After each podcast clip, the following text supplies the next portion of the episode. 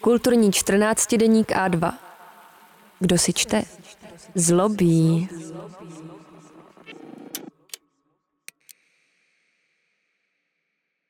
Ondřej Pomahač, můj bože, co to za žvaním. Jaroslav Hašek v deseti bodech. Interpretovat dílo a osobu Jaroslava Haška, máli vůbec cenu ty dvě mohutné a oteklé věci od sebe oddělovat, je ošemetná věc. Není to o nic lehčí, než napsat blahopřání k výročí ve spediterském slohu.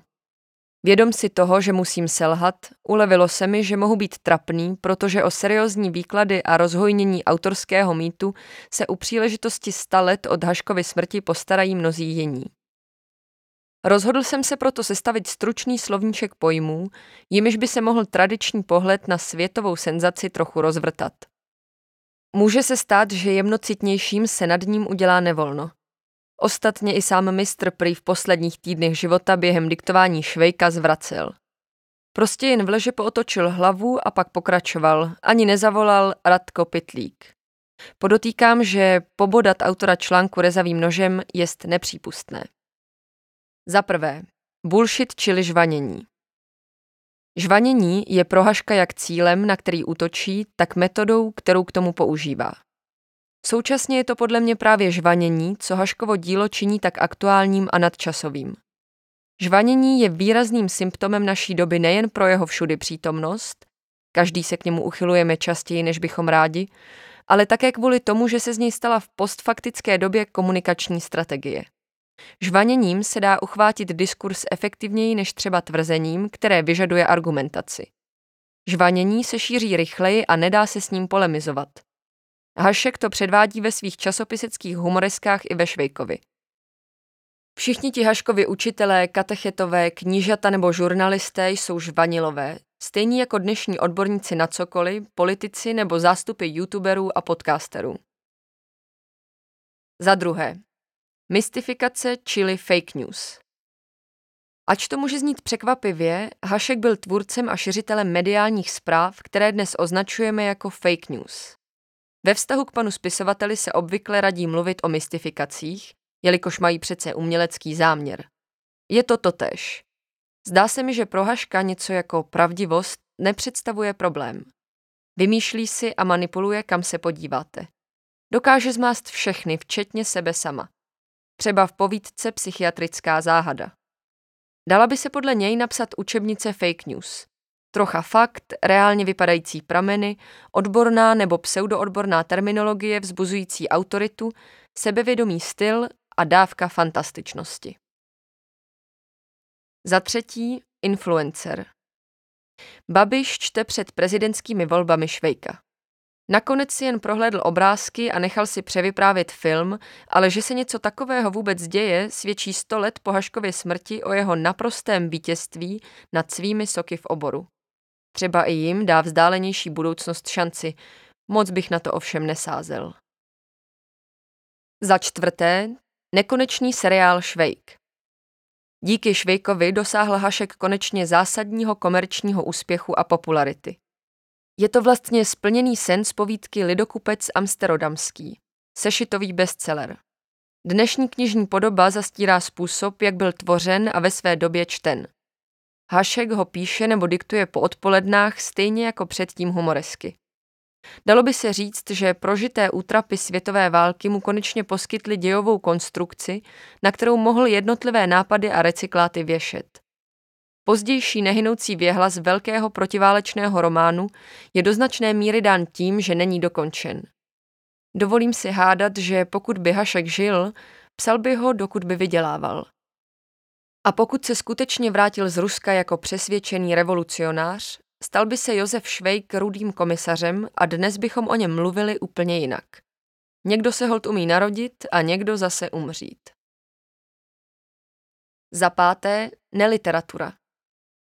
Haškovu tvorbu, která po většinu času není literaturou, tou se stává až po autorově smrti, velmi nadneseně řečeno rámují dvě knihy. Kritikou strhaná sbírka básní Májové výkřiky z roku 1903 a Švejk ze začátku 20. let. Tedy moment, kdy po totálním fiasku takzvanou literaturu opouští, a kdy se po válce naopak literárně etabluje jakožto spisovatel. Přijde mi zajímavé, jak vynikající je Hašek vypravěč a současně mizerný básník. Jeho příležitostné verše z válečných let, citované literárním historikem Radko Pytlíkem v knize Toulavé house, jsou takový kýč a neohrabanost, že se až nechce věřit. I Haškova schopnost bravurně ovládnout všemožné žurnalistické, propagandistické i vypravičské styly má své limity. Po nepřijetí mezi literáty Hašek změní strategii a stejně jako u hospodského stolu se místo povznesené duchaplnosti snaží vyplnit diskurs proudem marginalizovaného psaní. S lehkostí chrlí humoresky, povídky, polemiky, lokálky, prostě cokoliv do všemožných periodik pod řadou pseudonymů. Je všude. Za šesté, psychopat. Když čtete různé životopisné rekonstrukce, snažící se zahrnout co nejvíc rozmanitých a vzájemně si odporujících skazek a svědectví, nikdy to moc přesvědčivě nezní. Pitlík proto našel svůj klíč, totiž že Hašek zůstal dítětem, bezstarostně žijícím přítomným okamžikem bez ohledu na následky. Z dnešního pohledu by se tomu možná mohlo říkat spíš osobnost s vyšším skórem psychopatie. Hašek prokazatelně lidi okouzloval, manipuloval, okrádal, ovládal, fyzicky napadal. Jeho mravní založení a empatie je velmi diskutabilní a bájivá lhavost se zdá být modem operandí celého jeho dospělého života. Domnívám se, že tomu odpovídá typický sižet řady povídek, převzatý následně i do Švejka. Jedna z postav v dialogu zcela dominuje a přivádí druhého aktéra domdlop nebo k jiným krajním reakcím. Vys například hodina pravopisu, hovor s malým mílou nebo mezi bibliofily. Za sedmé stand-up. Přemýšlel jsem o nejvhodnější současné analogii Haškovy pozice v rámci české kultury. Kde by se asi tak dnes prosadil? Reper by být nemohl, protože neuměl rýmovat. Pokud by byl ochotný se zaprodat, což asi ano, byl by výborným spin doktorem a PRistou. Pro koho by dnes asi dělal? Kdyby si chtěl uchovat nezávislost, pak by podle mě skončil jako stand-up komik. Ten největší, pochopitelně. Co je ostatně haškovská humoreska jiného než tištěný gek? Jsem také hluboce přesvědčen, že veškerá hašková práce by měla být především načtena a nikoli tištěna.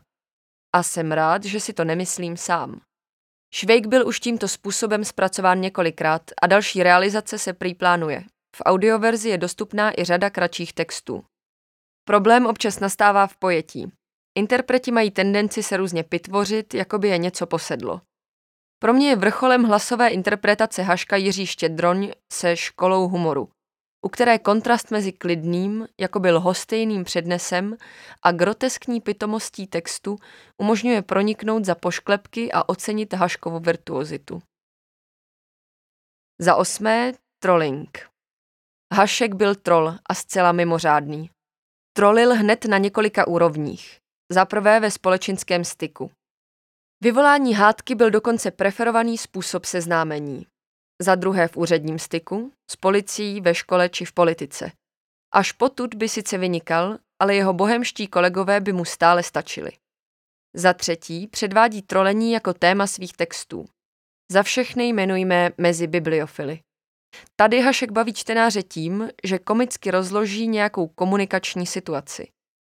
Za čtvrté, a tím se podle mě vymyká a předbíhá literární modernu o desítky let, trolí přímo čtenáře. Krajním mistrovstvím je, když se ocitneme v pozici nadporučíka Lukáše a musíme se sami sebe ptát, proč já to vlastně ještě vůbec čtu a stejně nepřestaneme. Na konci si pak může člověk říct společně s Haškem i praktikantem Pecháčkem – Inteligent, hovadosem. Za deváté, umělá inteligence, čili chat GPT. Když Hašek opouští literární kroužek Syrinx a vrhá se na humoresky, stává se z něj generátor. Filozof Nassim Taleb přirovnává literaturu k jazykovému šumu v kontrastu k signálu faktických sdělení. Hašek je v tomto smyslu mistrným producentem šumu. Aktuálně se řada lidí podivuje nad úrovní textů generovaných umělou inteligencí. Naposledy v chatbotovi Chat GPT. Nemyslím, že jde o takové překvapení, literatura je z velké části jazykový šum a jako takový degenerovat. Jazyková kreativita nemusí být lidská a stejně tak i umělá inteligence může žvanit. Hašek je brilantním lidským generátorem, na kterém by se měla studovat vypravěčská kreativita. Za desáté, vyznání. Hašek dokázal použít všechno, co slyšel a kohokoliv, koho potkal jako substrát. Pomocí obyčejných vyprávěcích triků přepisoval svět kolem sebe do groteskní asambláže. Jako mlínek na maso mlel a mlel a vytvořil fascinující, konceptuálně propletené a rozpínavé dílo, které je i není literaturou a před kterým se musí nejeden přítel literatury třást. Každopádně vám pomůže žít mezi lidmi.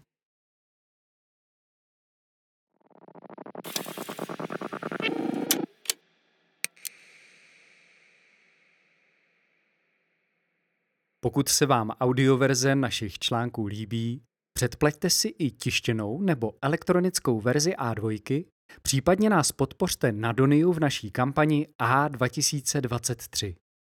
Jedině díky vašim příspěvkům a předplatnému můžeme vytvářet audio obsah dostupný zdarma. Děkujeme.